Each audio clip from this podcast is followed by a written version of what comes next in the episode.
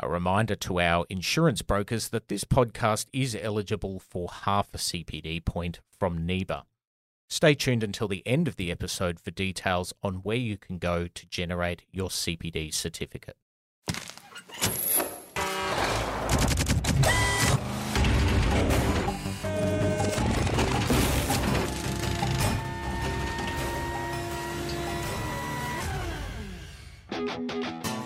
Hi, and welcome to NTI Spotlight, the show that shines a spotlight on the transport, construction, marine, and cargo industries and the people who power them. Today, we're talking all about light rigid trucks. Light rigid trucks are the top selling truck type in Australia and, of course, play an important role in our transport and logistics industries. But in saying that, many businesses outside of transport, like retailers, wholesalers, tradies even, are purchasing these trucks as tools for their businesses. So, today we're going to be talking about exactly what light rigid trucks are being used for, who's buying them, and what we need to be aware of to ensure that businesses using them stay as safe and operational as possible. I'm joined today by our panel of experts. Firstly, welcome to Martin Eckert, NTI's Proposition Manager for Motor SME. Welcome, Marty. Thank you, Luke. We've also got Paul Burke, NTI's National Development and Technical Manager. Thanks, Luke. And a very special guest from our friends at Isuzu Australia. Welcome to Jeff Gibson, Product Manager for Light Duty and Ready to Work. Welcome, Jeff. Thank you very much. Good to be here. Before we kick off and uh, and and get too far into it, Jeff, let me ask you first: What is a light rigid truck? Very good question, Luke. And it really does depend on who you ask. Look, in a traditional sense, um, it, it, yeah, it does depend on who you're asking. So if, if, you're talking a license class, so a lot of people call it a light rigid license, um, that has its own little segment. So that's basically anything from four and a half ton up to eight ton. So that's a light rigid license. But traditionally, that's not what everybody calls a light rigid truck. The other segment, uh, which in, is included in a light rigid truck, is a car license segment. So that would be uh, below four and a half ton and down to three and a half. So ultimately, a light rigid truck is from three and a half ton GVM up to eight ton GVM. And and so just to clarify for our listeners, that also includes a, a segment of trucks that can be driven on a normal car license. Yeah, that's right. Uh, anything up to four and a half ton uh, can be driven on a on a normal car license. It's um, it's that it's that line between that four uh, after that four and a half ton where you need to have that light rigid license, uh, which covers you up to eight ton. Uh, so, Marty, I'll start with you. Uh, from a supply chain and logistics perspective, uh, what role are light rigid trucks playing? How are, how are they being used? Where are they being used? Who's using them? Well, look, they're being used in a range of different areas. Um, they are actually critical across the country. Um, you know, if we actually go back to you know traditional supply chains and uh, along those lines, uh, the bulk of the trucks and trailers are actually being used for mainly long haul more than anything else you know, we actually think about your Coles and Woolies, you'd see them as you actually grew up as a kid, um, actually rocking up to these particular shopping centres and you'd see a big truck actually parked there, actually delivering. Now, if we actually think about um, all your deliveries and your home deliveries and everything like that, uh, from a parcel post perspective, you'd always see a van actually pull up opposed to a light rigid truck. A lot of companies have actually gone down the path of actually buying these small bridges to actually make it easier to actually get around. As the uh, economy is actually growing, um, especially going through the whole COVID period as well, um, that we've actually seen a big increase in this particular space and market. Um, look, we see everything from you know flatbeds, pantechs, refridge, everything. They range in size. You know, look at it as a uh, small, just over two ton car- uh, carrying capacity, all the way up to you know greater than ten ton as well. So the types of clients that actually utilize these particular trucks, they range. They can be wholesalers, retailers, they can be tradies. You know, it doesn't limit the type of company that you'd actually see using them. Just to give you an example, that some of the clients that would actually see using them or not actually think about using them would be an aquarium shop in an aquarium shop, um, you think about that particular client there, and you know they selfish. That's their main main job. they sell products for the fish, but we forget about what they actually may use a truck for. The truck's actually used to deliver the aquarium and deliver potentially water, and it could be a very, very small truck. But it's critical to their business, but it's the last thing that they actually think about. They don't think about the insurance side of stuff when we actually think of um, those particular trucks and the insurance that's actually required for it as well. Again, if we actually think about another particular company, uh, we could think about a florist, for example, a florist retail business or potentially an online business um, that actually uses maybe a small reefage truck uh, to deliver their flower products. And that's to clients, and they do that on a potentially day to day basis based on online orders or potentially people that actually walk in as well. So, so what you're saying is we're, we're tending to see businesses with light rigid trucks that are using them more as a tool of the business rather than the the primary purpose of the business. That is correct. So we are looking at it as more of a last mile delivery, um, and that end customer. Um, it is clients that we're actually looking at, or these particular companies that don't actually generate really a lot of revenue out of their delivery service. Their main revenue is actually coming from the retail, the sales of their products, and their shop fronts. And what about trades? uh, as well. I, have seen a lot of light rigid trucks yes. with tray backs. Um, yeah, so with trade services is a good example that they may have a small tipper and they'll utilize that particular tipper. And we'll give you the example of a landscaper. A landscaper will use that tipper not only just for their products, but also to um, move around their small machinery as well they'll actually uh, more or less go to sites. They'll do their jobs on sites. It's not a traditional transport operator, but they do still have those trucks. They could have anywhere between one and a few trucks doing this and going to many different sites. It could be a commercial site, but it could also be a residential site. Again, they don't consider themselves a transport company. Again, most of their incomes actually come from the actual design and the workmanship that they actually do on site. So, Jeff, I might turn to you uh, because you're living this day in, day out as part of your role at Isuzu.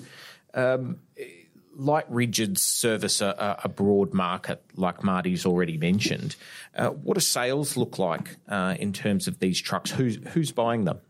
Yeah, absolutely. Uh, look, let me start with, I guess, painting the picture of our, our truck market and what light rigids look like in that market. I, I, guess the the entire truck market in a, in a year will look like around about 16,000 units. Uh, one third of that is a light, light rigid sort of space.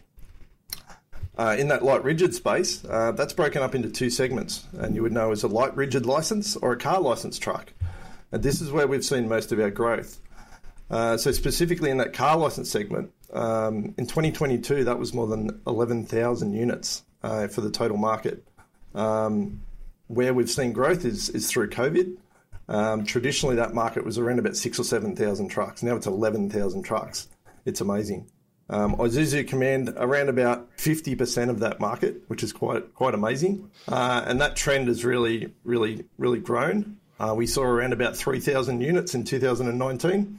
Um, we've already exceeded that this year in July. So it's it's incredible that that car license segment of the light rigid market has, has really really gone uh, amazing. The reason for a lot of that um, was always thought to be the instant asset write off. Um, that that scheme went a long way to supporting the, the industry. Uh, but what we've seen since the, the end of that instant asset write off on the 30th of June is orders are unwavering. They're still coming. Uh, so there's, there's many other reasons for that. And, and why do you think that is, Jeff? Is it that people have seen the value of these trucks now?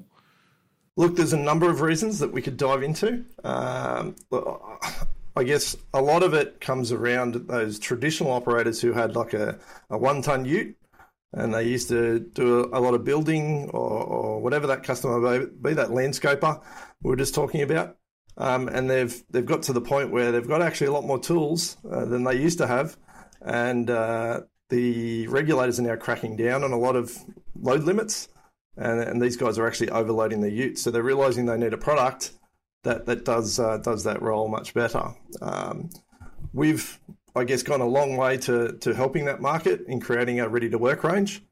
Um, so those trays and tippers we were just talking about, uh, we, we actually have a ready to, to go product. Uh, we call that ready to work range.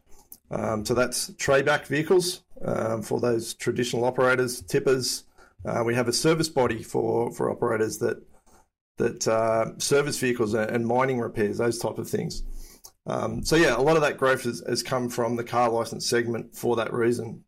The other part of it, if if you don't mind, I'll, I'll just dive into is is really understanding that that, that a truck is a business orientated product, and, and our dealer network and and uh, and I guess the the benefits are really seen to to uh, improve their business uh, with that product. So I guess it's all about buying a truck uh, gives you more load carrying capacity, and that generally means better dollars for the business. I guess just to add further to what uh, Jeff was saying, I guess if you look at the light duty truck market over the last 10 years, it's actually increased by 75% in sales volume uh, compared to like the heavy end of the market, which has increased by about 30%, uh, 32%, something like that. So there's around about 30% more light vehicles and heavy vehicles sold. I guess the biggest growth, as uh, Jeff was alluding to, is all that, that built to go, ready to work, pre-bodied vehicles with tradies moving out uh, out of the utes and into the trucks. And I guess, uh, Jeff, it's something like 43% of the light duty vehicles you guys sell are uh, pre-bodied. That's exactly right. That yeah, that's yeah. exactly right. You're spot on. And and for our, our listeners, what do you mean by that? That they're they're pre-bodied? Yeah, so they like Jeff was referring to the built to go. So they've got the, a tipper body on it, a, a service body, a fridge vehicle, uh, fridge body, that sort of stuff on it. Um, obviously, the instant asset write off is sort of has buoyed the market um, and brought forward some purchases, but uh, sort of as Jeff is alluding to as well, it's not slowing down given the, the freight movements over the next few coming years um, and the building of the like building an infrastructure boom and events like I guess the 2032 Olympics. I don't, we don't see the, the sales volume slowing at all. So I guess just to help that understanding, I guess you buy a ute, you walk into the dealership and you buy it. Traditionally, you'd go to a truck dealer and they just have a chassis, and then you need to work out what you need to put on the back of it, and it takes six months to build um, Isuzu's really gone a long way as to creating these ready to work products. So it's it already has the pre-built body. We've we've researched the market and we have, uh, I guess, products that are suited for those those markets. Um, what what is actually another little component that I that I didn't mention was the, the dollars. Um, the actual cost of that vehicle is uh, a lot a lot lower than what a lot of people uh, expect. So you'll get into a a small car license tray-back vehicle for uh, in some cases sub 60k, which is a lot less than just a traditional ute. So people are really realizing it actually makes a lot of business sense to, to get into a truck. Especially to actually maximize on the carrying capacity that they've actually got behind it as well. So it just it does help out with a range of different um, uh, occupations or um, uses for it. So it could be up to an extra 1,000 kilograms of, of carrying capacity. Which is huge in the market um, especially if we go back to that uh, landscape. If you have to move a bit of dirt or anything like that, um, you know, an extra thousand tons means less loads to that particular property as well. Maybe kilograms, not tons. and do you see that as a, a, as a benefit that your customers enjoy, Jeff? I will say absolutely. Uh, tr- traditionally, and I guess for, for the, the audience to, to understand, traditionally your ute capacities two and a half to three and a half ton. Uh, we see some utes with three and a half ton towing capacity now. Uh, from 2021, uh, these Isuzu light rigid vehicles now have up to a four and a half ton capacity, and that's really helping those those operators uh, where they might have a, a machine. So the, the, traditional tipper operator who needs to carry a machine on the back, um, that could be a, a four ton machine. Uh, so they're, they're really seeing the benefits of uh, that, that additional benefit of buying a truck over that traditional vehicle. Um, all can be done on a car license and much safer than operating a, a, a, vehicle which potentially the trailer could be heavier than the truck. So in this space, uh, you've got a much safer configuration for the operator. So, uh, Burkey, I might turn to you again. Um, if someone was buying a, a, a light rigid truck um, and, and, had decided to to make that transition. What do they need to know about repairs and maintenance and and all of those considerations, especially if it's being used primarily as a tool of the business? Oh, look, uh, from a maintenance perspective, to explore having like a maintenance agreement, service contracts um, on the vehicle, it helps just even out that uh, your costs. You're, you're, paying a monthly cost, uh, so there's no real surprises to the business from a P&L perspective. I guess you know, and from further to that, I guess having a, a very comprehensive, you know, roadside uh, assistance cover on the vehicle. You know, I guess a high percentage of the light trucks are driven on car license, and customers stepping out of light utes and, and that sort of thing. Um, whereas previously they might have relied on their mate to come and help them fix their vehicle on the side of the road. Uh, a truck's a little bit uh, a little bit different to that, they need a probably need a little, a little bit more specialist support for that. And if, if someone comes into one of the dealerships and buys a uh, a light rigid truck, Jeff, what kind of support does Isuzu offer? Yeah, well, I guess look, this is where we really separate ourselves from the light commercial segment. Um, and I guess just just spinning off that quick discussion, your service agreements in our great relationship with NTI now, six years of roadside assist, and the ability to add a, a service agreement to that product has been a, a big, uh, a nice string in our bow. Uh, from a dealership perspective, I was alluding earlier, uh, truck dealerships are orientated around business, right? Businesses are all around uptime. So a, a truck dealership is around getting you back on the road quickly. Car dealership, maybe it's a little bit more about the experience rather than getting you back on the road as fast as possible. So that's a that's something else we've we've, we've uh, had feedback from our customers, seeing that different sort of feedback. Service intervals is probably another one to talk about. Uh, traditionally, cars are serviced more regularly. A truck is more uh, a longer life sort of product. Uh, service intervals look like can be around 20,000 kilometres or 12 months before you need to service that vehicle. So it, it's a more durable, uh, longer commitment type vehicle. Uh, so yeah, that's the other advantages we see. And so if if people are entering the the light rigid truck market, one of the, the key things that NTI likes to talk about a lot is safety. Um, and, and I know Isuzu uh, uh, as well, very big on safety. What are some of the things that people need to know about safety when driving, operating, having one of these trucks on the side of the road. Burkey, maybe we'll start with you. Yeah, I guess um, there's a few things. Like from a safety perspective, there's a lot more safety technology similar to what you see in cars now in trucks, like to the advanced driver assistance systems like emergency braking, lane departure warning, traffic movement warning, and things like that. So most light trucks sort of operating in an urban environment, and technology like this helps prevent those unfortunate collisions and things like that. I guess you know, from a safety perspective, understanding the, the length and height of, of a truck is probably as equally important. Don't really want to get caught in low roof car parks uh, and uh, hit low bridges and underpasses. So there's a few things around, around that that, they, that needs to be considered as well. Marty, in your role um, as a product manager for NTI, what do you see in terms of most common claims for a light rigid truck? So when we think about the light rigid truck space, they're going into tighter areas. They're going as in more residential um, or even into built up areas.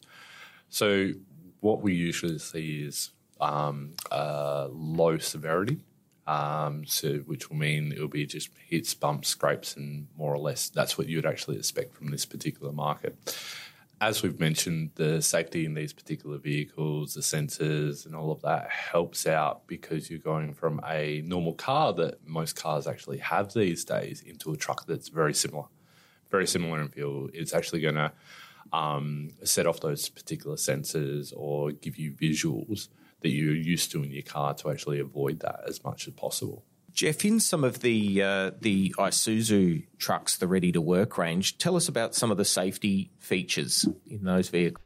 Yeah, absolutely. Uh, look, 2021 was our, our most recent change to our product lineup. Uh, we call that the model year 21. Uh, that included uh, a lot of these advanced safety systems that you see tr- see now in a D-Max. Uh, so we have that obviously that parent relationship with with that product and that stereo camera solution um, to really having two eyes on the on the road is uh, two extra eyes on the road. Um, so we see that in all of our all of our ready to work most of our ready to work products. Uh, that's the autonomous emergency braking. Um, that stereo camera solution is is quite unique to Isuzu trucks, uh, as opposed to the traditional radar and a camera solution.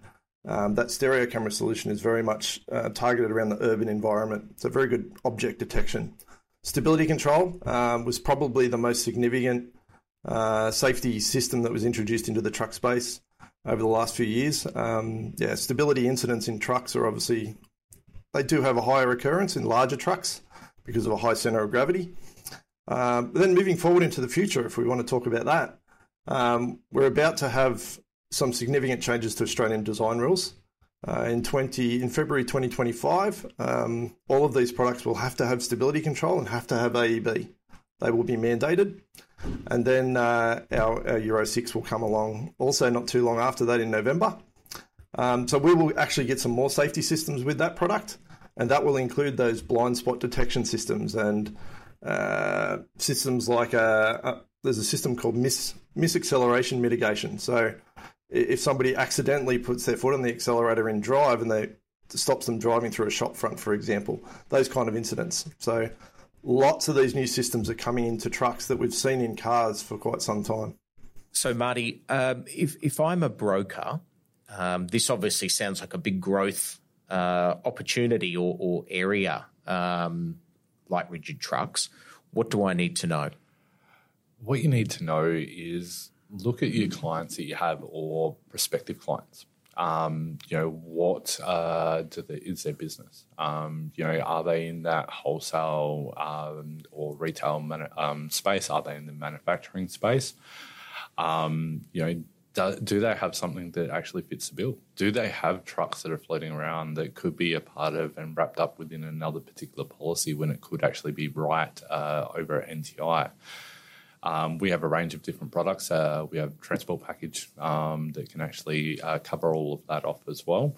Um, and they'll be for your smaller um, uh, your owner operators or somebody with a few trucks, potentially a couple of trailers, and potentially some uh, small plant equipment or um, equipment for those particular trade services as well.